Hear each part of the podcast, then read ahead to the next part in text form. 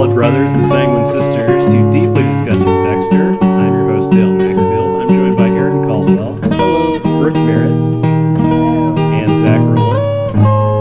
Hello. And today we are discussing Season 3, Episode 2, Finding Freebo. Uh, it is the episode where we actually find Freebo, and Dexter takes care of him, but not before uh, Miguel Prado is also uh, on the scene, and Dexter manages to keep Miguel from learning that he is a serial killer, but doesn't keep him from learning that he killed Freebo. And uh, so there's a big reveal there at the end of the episode that Miguel now knows that Dexter has killed at least one person. What'd you guys think of this episode overall? I actually really liked this episode. Um, it ended so strongly. Like it it gives you hope for the rest of the season. Same. I thought this episode was. I mean, it was just okay. I wouldn't say it was great. I wouldn't say it was necessarily good, but it was okay. It was. It was. It wasn't bad. Um, but the ending, like you said, was very, very strong. The ending brought it from mediocre up to not bad. Yeah, I thought this was kind of a boring episode until the ending. So overall, just like the last, you know, eight minutes of the episode were really great, intense, and and interesting to watch. But everything else was kind of just like, you know, filler.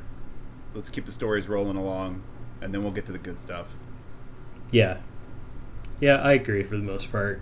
Um, the move, the episode opens on Dexter pondering children in a waiting room. He's thinking about how right now he can interact with kids and then leave them when he leaves. Uh, Rita comes out and confirms that yes, she really is pregnant. Dexter doesn't answer. It cuts to them in the elevator. Rita asks what they should do. Dexter doesn't know. And Rita asks him to weigh the options with her, but Dexter says he has to go to work. Uh, terrible boyfriend 101. Yeah, that's like coming up with an excuse not to have sex. it's Yeah. like I, I I gotta go to work. Yeah, I have. I've been having like pains. Been having pains. I don't think I should move right now. I mean, y- there's there's a lot of ways you can take that news. Dexter could have ghosted her while she was in the office, so she just comes out and he's gone. Now she doesn't have a ride home. Oh, This doesn't go quite as bad as the whole uh, uh, season two finale where Rita's just t- totally fine with everything. like at least she's not like, okay, have a good time at work. See you later. Yeah, and at, at least he doesn't start shoveling food into his mouth. Like that would I think would be the other option. If he's just like got a he's just like got a sandwich and he's just No. like uh huh, eating There was- sandwich, eating sandwich. there was also that. There was also that time he where they were to watching a sad movie and he tried to go down. Like he could have done that like, In the elevator. in the elevator. right Like, there in the elevator. I don't know what to do. Should we weigh the Normal options? reaction to that news. Uh, It's that's, that's really the only option. Yeah. Uh, Deb does a reminder about how the police are still looking for Freebo, um, so that we remember what the plot of the season is. Uh, Dexter thinks he has to find Freebo before the police because he killed Oscar Prado. Deb asks Dexter to take a look into the Jane Doe that she's working, which is Freebo's girlfriend Tegan. Uh, Deb tells him that the coroner said that the square of skin removed from Tegan's shoulder was not a tattoo. Uh, Dexter bumps into Masuka, who has some kind of shrine set up. It says "Freedom of Religion, buddy." All the iconography is to help Masuka's article get published in the Forensics Quarterly magazine. Is is Masuka even part of this show? Like he he seems like such a non sequitur. He's just not attached to anything at all. He just pops up and like I do stupid stuff and then he Just leaves. three lines per episode. Yeah, I think that was written into his contract. He's like, I got to get at least three lines in, whatever they are, and then we can move on. Well, yeah, I mean, all he did in the last episode was set up that he was trying to get this article into Forensics Quarterly, and now this episode he's waiting to hear if they're going to publish it. It's like awesome story arc for him there, guys. They're really digging to Yeah. give him something to do. Um, Miguel is trying to fi- uh, light a fire under LaGuerta. She tries to talk up her team, but Miguel slips and says it's the same team that slept on the Bay Harbor Butcher. Um, he immediately apologizes. Miguel says that he's driving his wife nuts too. LaGuerta says she doubts that. She says she knows what she's got. So there's this sort of tension between Miguel and LaGuerta based on their previous relationship. Um, which I just like. I never like it. Um, LaGuerta says that uh, with the Bay Harbor Butcher, they were too close to see it clearly, and that's why she's now distanced herself from things. She encourages Miguel to do the same with Oscar's case, and Miguel tells her that while they're not as close as they used to be, he's glad to have her as a colleague and that she's leading Miami Metro. Which is sort of like saying, thanks for being the captain of this sinking ship. We really appreciate it. Um, hope you enjoy water. See you later. Bye. Yeah, well, LaGuerta's just got her hooks in like all the men, like all the time too. She's really, uh, she's um, not a not a lady killer. That's not the right term. What's the term, right? But like opposite. Um, slut. Man eater. Widow, but she's not You all- killing them. You all so- went there. I was Sleeping her way to the top. Uh, It's like when did she have time to go to the academy? I don't think she did. But but to be fair, I don't think need it's to. required for Miami Metro. that's true. You don't have to go to the police academy to get into Miami Metro. You just need to jump the fence and set up a desk somewhere, and they assume that you work there. Um, Angel ass- assures LaGuerta that he has the Oscar case under control.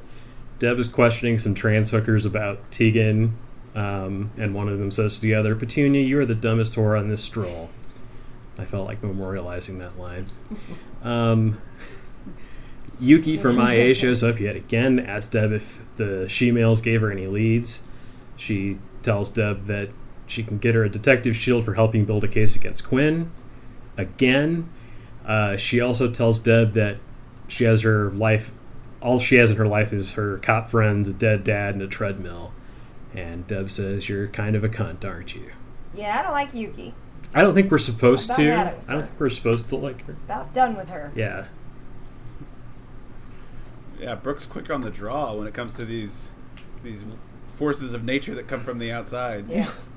Nope. Uh, three strikes and you're Like- out. You know, she's she's had I think three scenes and I'm done. Cut Any random female that shows up on Dexter, Brooke is just immediately against.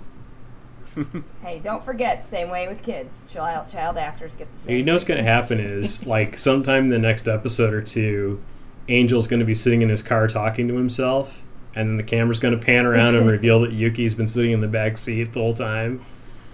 So he's the one that ends up Uh, ratting out Quinn. and then whining and being He's done it before. about it. I know it's inevitable. Squeak, squeak. Um, Dexter is ahead of Deb because he has Tegan's name. He finds her in the police database. Tegan's name leads to a montage of Dexter thinking about appropriate baby names. Uh, he's interrupted by Miguel. Miguel thanks Dexter for coming to the wake. He asks Dexter to come over and bring Rita to dinner.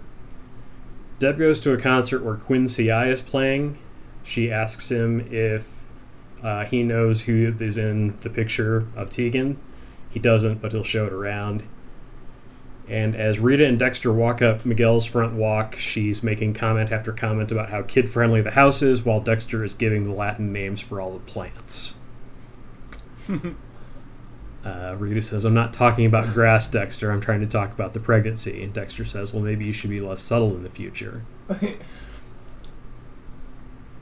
how does he have a girlfriend? how do how does anybody not see that he's like a, a machine? there there's nothing there. Um, this this is actually probably how I would react to the same situation, to be honest. So Just talk about yeah, grass. it's just like, oh wow, this this has carbonated water in it. That's that's pretty interesting. right? Canis lupus lupus. it's the European wolf. Uh, yeah. Um, he does, uh, like, let slip, like, as soon as they walk into the house, uh, he says something, he repeats something that Rita was saying that he was supposedly ignoring. So he sort of lets it slip there that he was paying more attention to her than she thought, um, and ignoring her on purpose, basically. Uh, Miguel and Dexter go off to have a conversation about Miguel's father and what a bastard he was. Meanwhile, Syl offers Rita a drink, and Rita says she'd better not. So Syl becomes the first person to learn that Dexter and Rita are pregnant. Syl says that she and Miguel have been trying to get pregnant. End of development for Syl. Uh, Miguel had an ulterior motive for inviting Dexter. He wants to talk straight on uh, where the case is. Miguel says that he and Ramon have a lead of their own. They have Freebo's mother's cell phone, so if he calls the phone, they can track him. And Dexter rushes to check up on the Tegan information. He arrives at Tegan's sorority house. I wasn't sure exactly where they were supposed to be. Um, the show seemed to think it was a sorority house. I was under the impression that parties weren't allowed at sorority houses, but maybe I have my information wrong there. They're not. Oh, n- Well, they didn't do any research. They just were like, in Revenge of the Nerds, they had parties like this, so it must be. What But not at the like. sororities, right? Yeah. It's, No, yeah. It's only a friend. Yeah. Same thing to them. when I when I went to college, I distinctly remember going to parties at both fraternities and sororities and seeing them as well, like just just like I saw in the in the show, which is crazy, but yes, Yeah. I think Yeah. you're right, Dale. I think it's definitely it's not supposed to happen. Yeah, I think it it's not allowed. Does yeah. Yeah. Um, so uh, he runs into two girls who know where Tegan, aka the hoe bag, lives.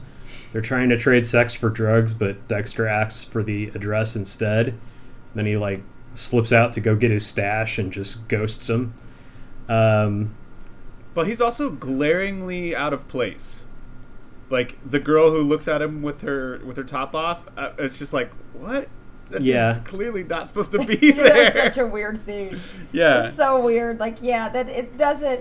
He's not blending at all. No.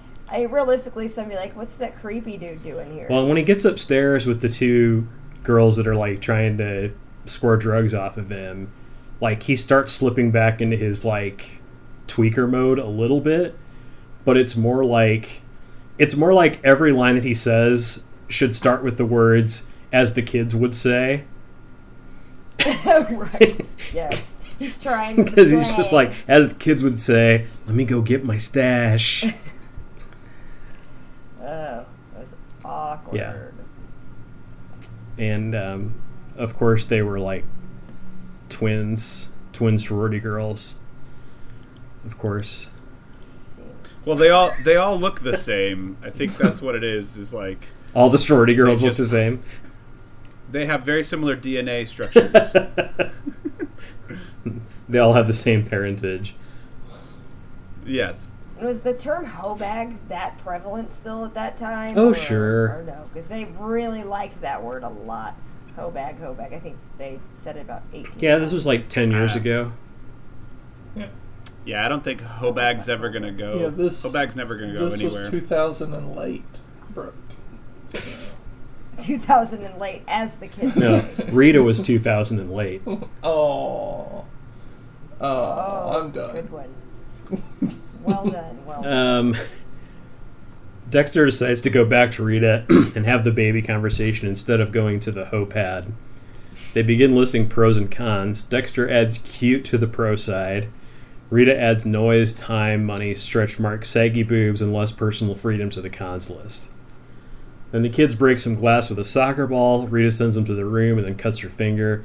She tells Dexter, What am I thinking? Getting pregnant. Like Rita's just being a negative Nancy at this point. Well, I also have to wonder, like, did they ever have that conversation about when they stopped using protection? Because I mean, That's an interesting point. That's something that I thought about. right.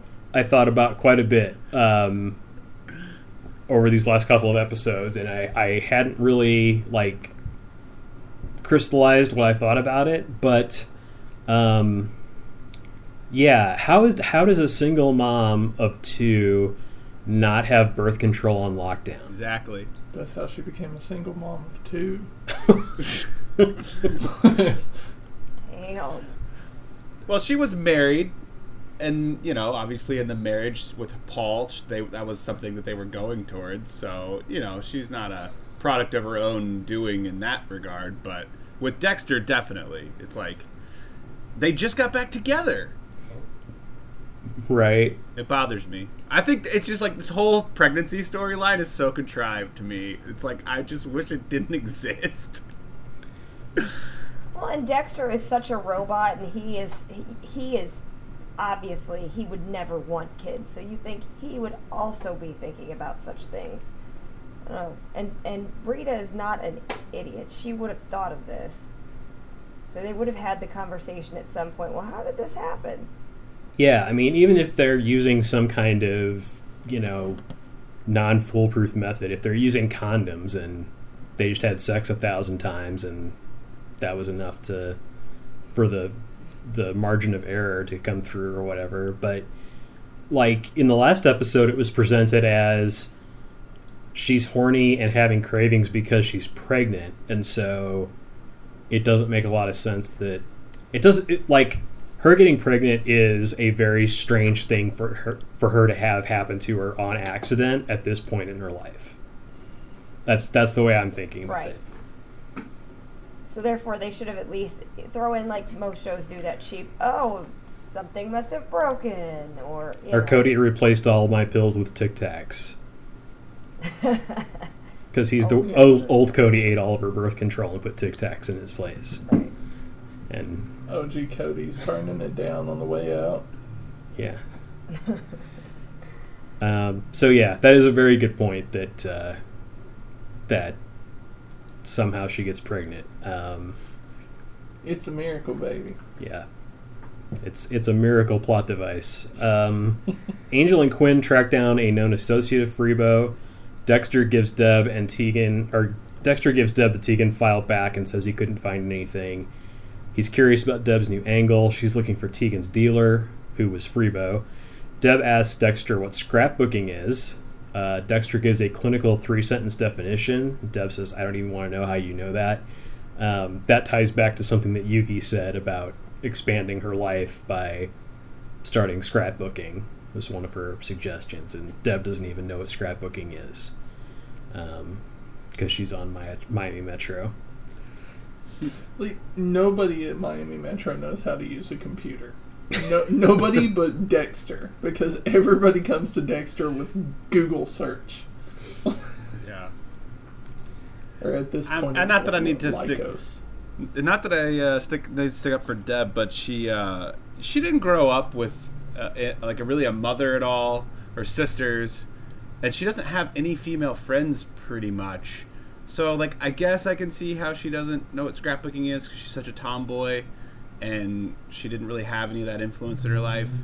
Uh, but yeah, but Aaron's right. Google search or whatever, because Google's been around for over twenty years. Like it's not that hard. Well, and she's trying to become a detective, Yeah. and she has to ask her brother what scrapbooking is, like he would know. like, why does he know? Which Well, he did. he does. Is this something that Rita does, or like, why would he know that? Um, Dexter decides he needs to get back onto finding Freebo as soon as it gets dark. That getting the title for our episode. Um, he says this department just get, is getting annoyingly effective, which I think is is an oddly true statement. Um, when Miami Metro gets effective, it's a risk to Dexter, but most of the time they're not effective at all. Uh, Angel and Quinn uh, hear a noise from another room of Freebo's associate. He says it's just a cat. They burst in with their guns drawn and find a woman getting ready to pour pills into the toilet. Um, I think that's about all that Quinn and Angel get to do in this episode. Is like this one sort of funny scene, and that's that's about it. We know like next to nothing about Quinn at this point. Which bothers me. Yeah. Because, again, here's another thing. Where did he come from? Why was he transferred? Yeah. What is he doing there? Wh- I get Well- that Doakes is gone. But, Yeah, like, they- it's was- so, again, contrived. they they don't explain it and they don't explain like there's been a passage of time between season two and season three So, you know, Quinn's probably been there for a couple of months by the time that we pick up the story. But still like like this partnering him with Angel for like a scene in this episode It's the first like character development of any kind they do with him. Um, Not necessarily, because in the first episode, when Yuki first brings the case up to Dexter or t- to Deborah, um, Deborah goes to talk to him, and he mentions something about his watch, and he, she asks him if it's a knockoff, and he's like, "No, it's a real one." How do you afford that on a cop salary? And so they're building this mystery of is he a dirty cop? Is he is he a righteous cop? So I, I get it, but it's not interesting because Yuki's annoying, and as such, you don't really care about that storyline at all. well, it would be a lot better if it was developed via Quinn instead of around him and about him. I think that's what really hurts it.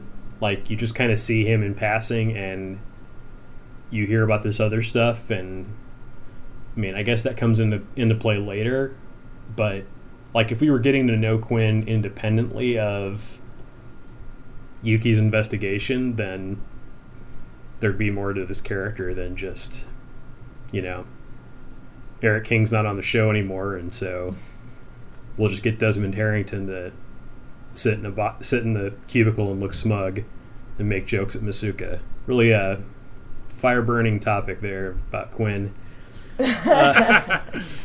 Just I'm, I'm upset. Not a upset. lot to say. I'm upset. Not much to say about We Quinn. don't have enough information. We're all just fuming. We don't know Quinn. Uh, Freebo's associate gives them information about Chicky Hines, who the audience has never heard of. Uh, Angel and Quinn go to LaGuerta with it, and the information essentially destroys the latest successful prosecution by Miguel Prado. It's very strange to me that this great information that they get from Freebo's associate, that they're all excited about, is something that destroys a case that they just made, that they that they just closed at the at the court. it bothers me that it's a case that we have no idea what it's about. Like, uh, Angel and Quinn have this look on their face like we're supposed to know who Chicky Hines is, and it's just annoying. Well, they're like, we can clear Chicky Hines. And they're like, oh, okay. Well, that's okay. What? And then she she's the one that says like, you know, Miguel Prado just just closed the case on him. Like law enforcement and the district attorney's office work together. They would all know that.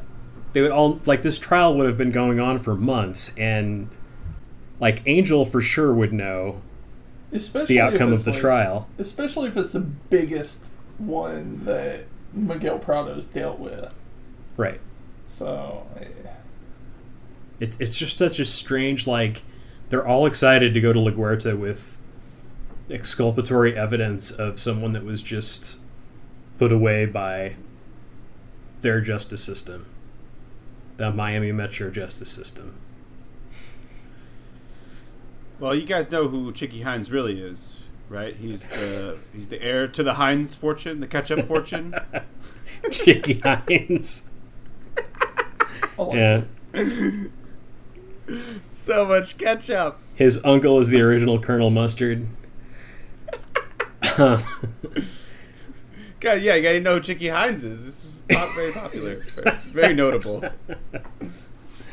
Eh, I don't like that Chicky Hines. I like the regular stuff. There's, uh, I think there's Chicky Hines, there's Spicy Hines, there's, there's. I'm Yeah. gonna hate this that I say this. Slow Hines. Uh, The Hines girls. is- Back yeah, in the 90s, they were like the American Spice Girls. Yeah. Uh, Dexter checks in on Angel to see if there's any new leads.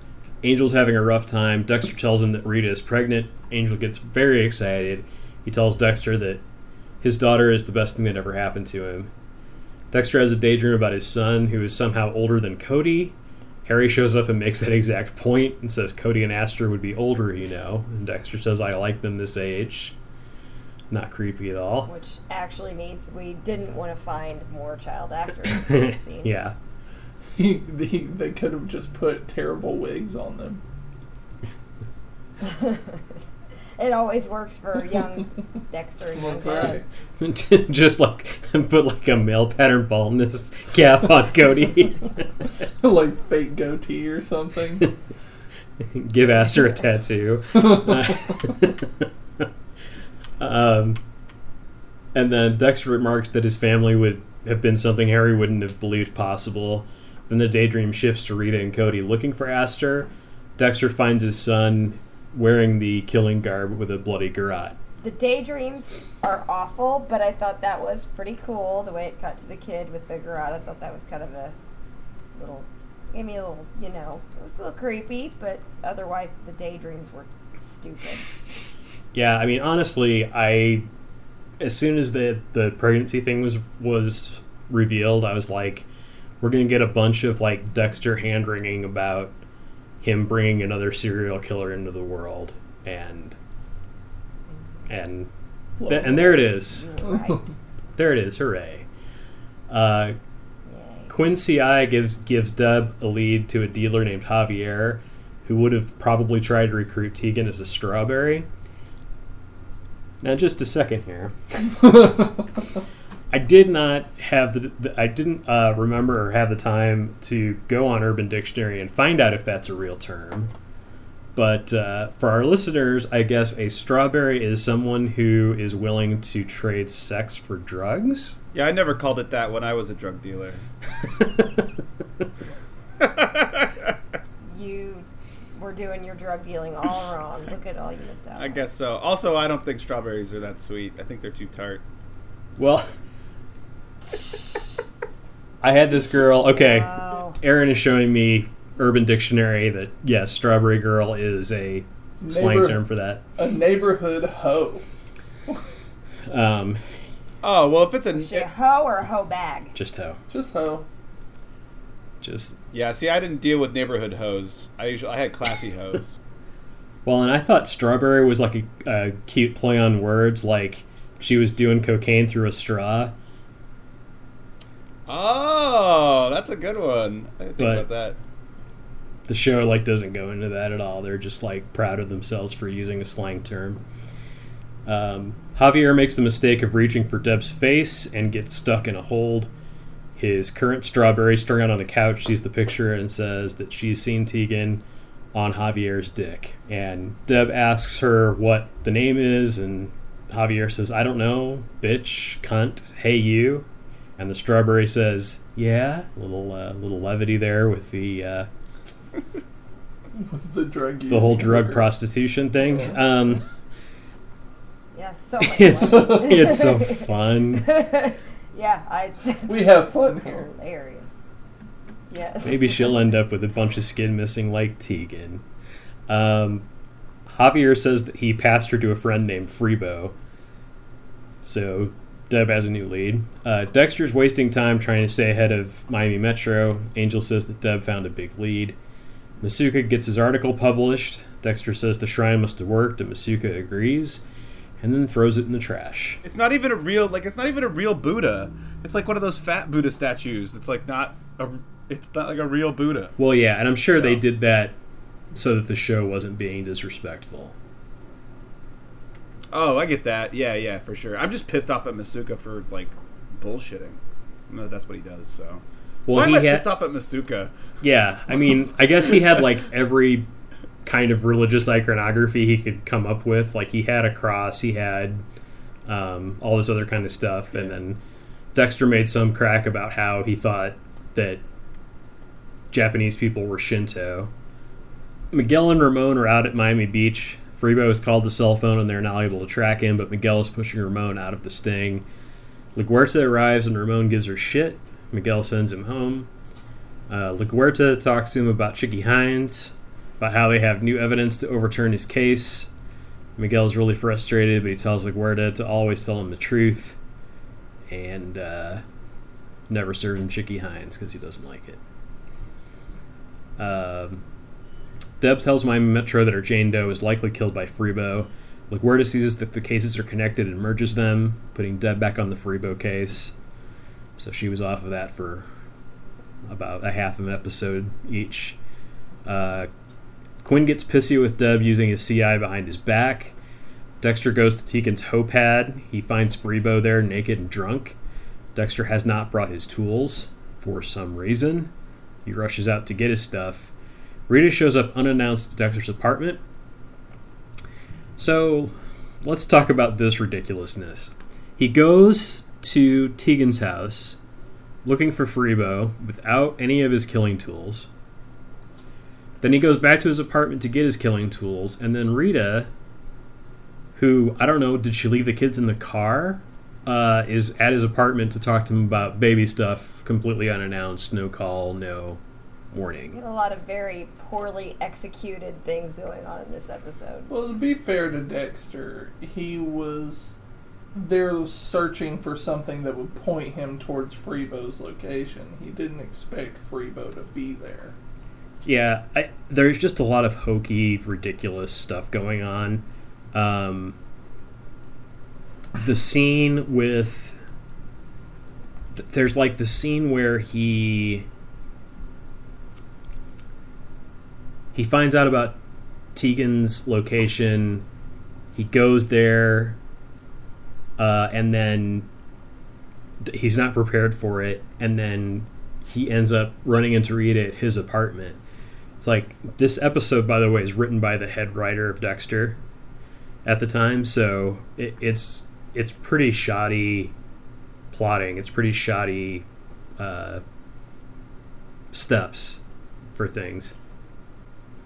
Yeah, the way it's mapped out just doesn't. It's just, oh, so we're going to send him here, but then we need to have this happen, so we're going to send him back here. Let's just say he forgot his tools or he didn't bring his tools just so he can back to his apartment just so he could be stopped by Rita. Even though, as you said, Rita's not going to just show up like that. So, yeah, just nobody really thought about how things are going to connect. Yeah, and it's super soapy and ridiculous that like they're trying to make this this will he or won't he accept being a father thing like this very soap opera premise part of the tension of the show it just doesn't work for me at all it's like eventually he's Yeah. going to do the right thing because that's what he does when it comes to rita there's there's no question in there- my mind that that's like he's going to be an idiot about it for a couple of days because he's Dexter, but he's going to come around and figure it out.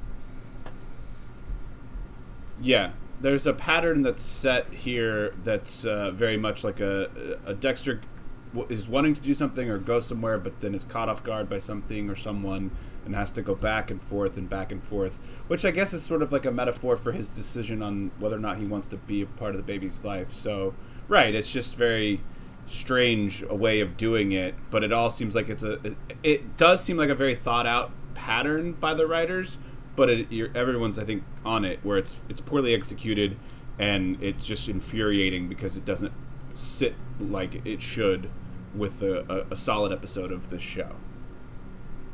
Yeah. Like, I mean, him being surprised by Rita gets like a momentary like for a minute you're like worried about who's at the door and then it's Rita and you're like, "Oh. Okay. We're still goofing around back and forth with this." Mm-hmm.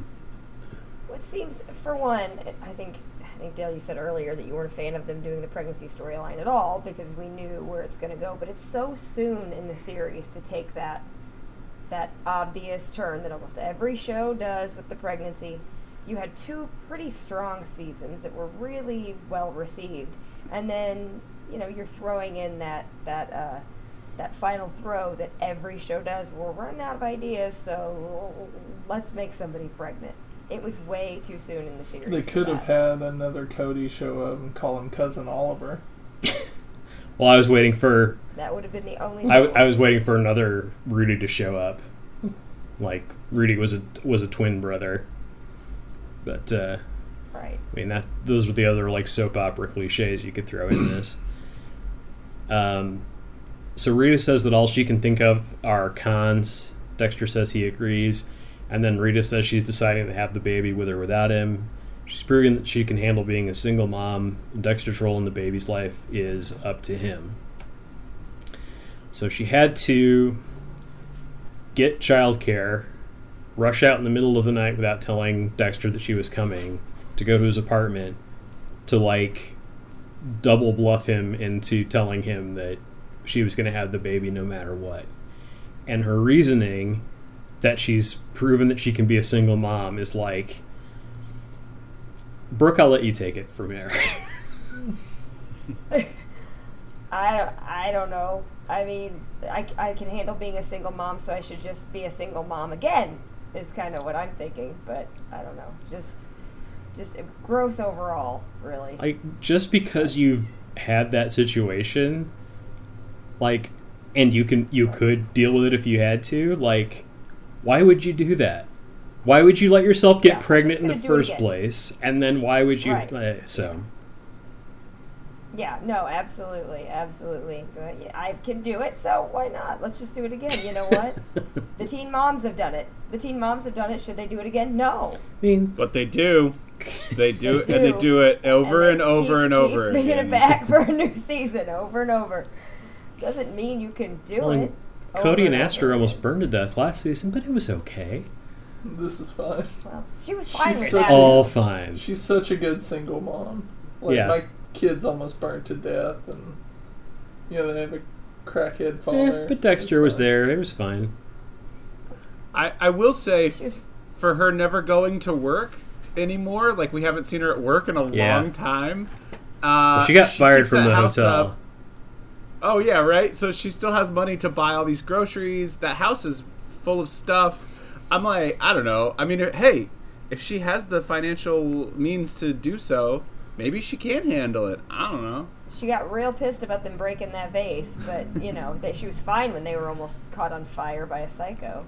yeah well paul had like a 10 million dollar life support or life insurance policy Yeah. I'm sure he invested his drug money well um, Must have. So Dexter returns to the Hopad and grabs Freebo. Freebo wakes up in a kill room. Miguel is outside. He's tracked down Freebo's cell phone. Miguel shows up inside the house with a gun. Dexter's doing his shtick, telling Freebo about how he killed Tegan. Then Dexter gags Freebo. He stabs him in the neck with the Prado family bayonet that he slipped out of Miguel's house earlier in the episode. Freebo dies. Miguel starts making his way towards the garage kill room. Dexter walks out and Miguel sees him. He tells Dexter that he had the phone records. Dexter shows him the bloody bayonet and said that it was self defense. Miguel hugs Dexter and tells him that Miguel wasn't sure he could do this, but Dexter did it for him. And Miguel offers to help Dexter hide the evidence, but Dexter tells him to leave for plausible deniability. Miguel gl- grabs Dexter's face and says, Thank you. And that's the end of the episode.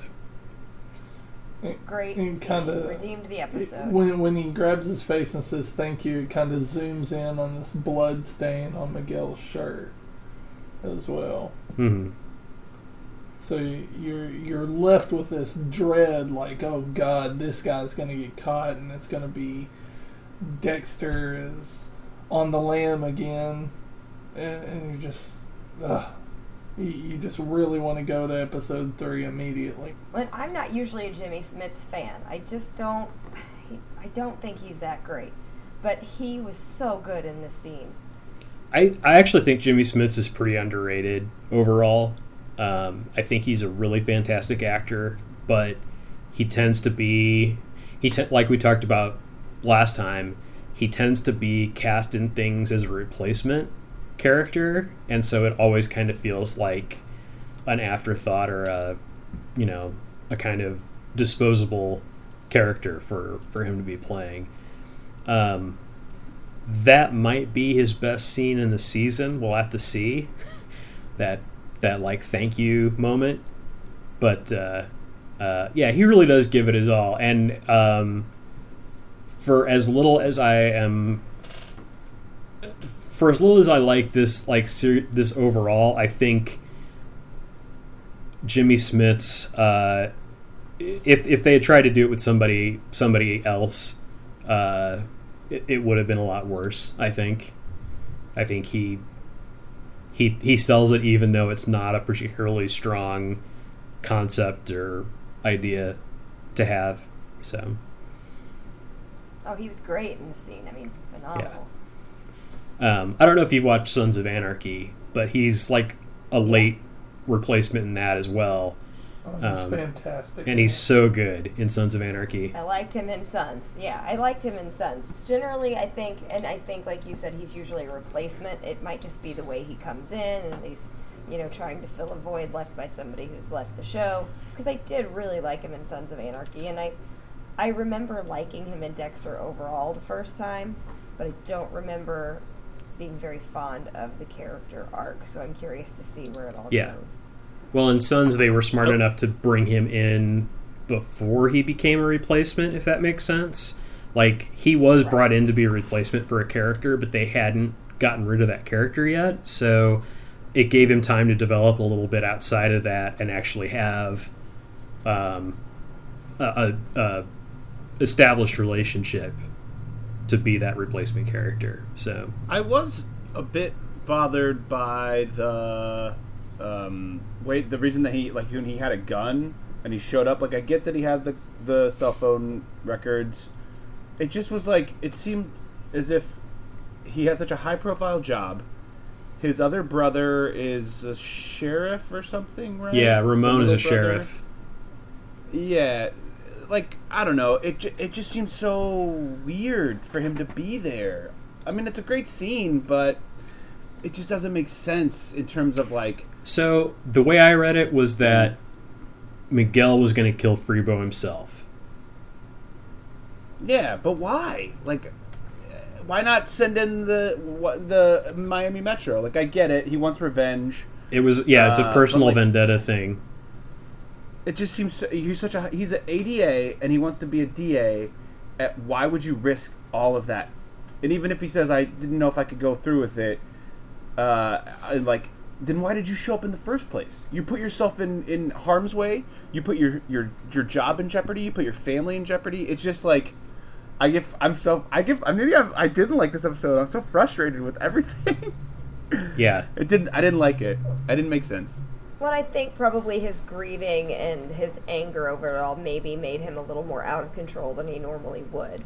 You know, he's probably somebody who usually is a lot more concentrated and careful, but he's kind of going off the rails a little bit because of his brother's murder. yeah, and I can buy that. I think there's a lot of good ideas in this episode. I just think that the execution is like they didn't have enough time, or they really wanted to squeeze some things into this episode that they didn't have a real natural way of getting to. Um, the like the Dexter taking a break in the middle of killing Freebo to like go home and talk to Rita. It's just a really odd pacing thing. Um, and then yeah, like the reasoning behind why Miguel was there isn't isn't so spelled out. Um, but you just you get the emotion from him that like he is grateful to Dexter for taking care of something that he wasn't sure he could do. Uh, this episode was directed by Marco Siega. He directed nine episodes between season two and season four. This was his first of four in season three. Um, previously worked on some music videos, Veronica Mars and Cold Case, and after Dexter, he worked on the Vampire Diaries, uh, Vampire Diaries, and 18 episodes of the following. Uh, the writer was Melissa Rosenberg, who was the head writer on the first four seasons. She wrote or co-wrote 11 episodes across all four seasons, including the season finales of season one and season two. And she's now the creator and occasional writer on Jessica Jones. Um, so, what's everybody's favorite line of the episode? I like the one where she, uh, Petunia, you're the dumbest hoe on this roll, on this Stroll. stroll. Yeah.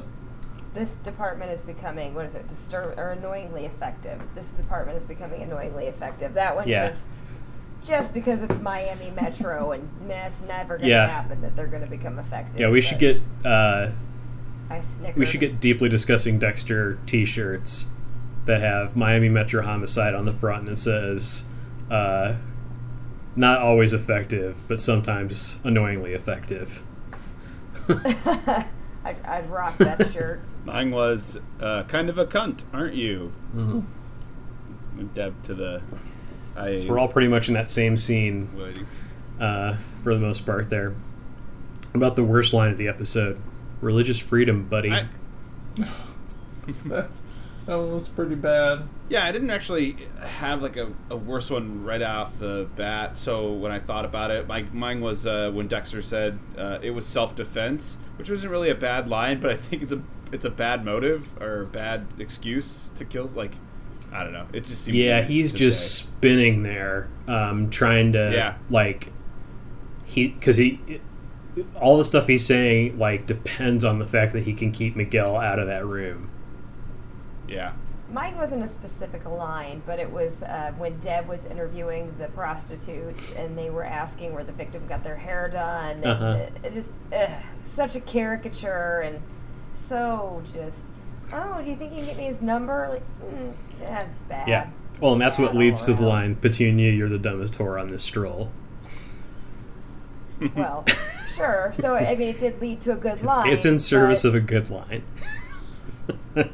It was just like something out of a bad sitcom. I was, uh, yeah, I, and I love that there's a there's a a trans woman in Miami, trans streetwalker in Miami that's named Petunia. The the worst Great hooker name. the worst line was Deb asking Yeah. about scrapbooking. That was it. Like What is scrapbooking? She was surrounded by computers at that point. Like she could have she could have done anything, but instead she asked Dexter. It's uh, Well, when she learns to stop asking Dexter, and also not Google, then she'll be officially a detective for Miami Metro. there you go. Those are the those are the tests. That's when she'll she'll though she'll finally get her shield, but it'll be like in the mail, yeah. like a mail order shield. It'll One- be like a McGruff crime dog thing. Yeah. once all of her effectiveness is gone, she will be she will be Detective Morgan. Um, how about the performance of the episode slash not Michael C. Michael C. Hall, which I think probably the obvious answer here would be uh, Jimmy Smits, but uh, Smiths. Yeah, Smiths. No doubt. I don't know. I thought the girl who played Tegan was pretty convincing. isn't she even dead this Dead whole whole episode? I mean, that's a hell of a performance. she was in one scene in the last episode. I actually thought the performance of the episode went to the um, Don't say the strawberry.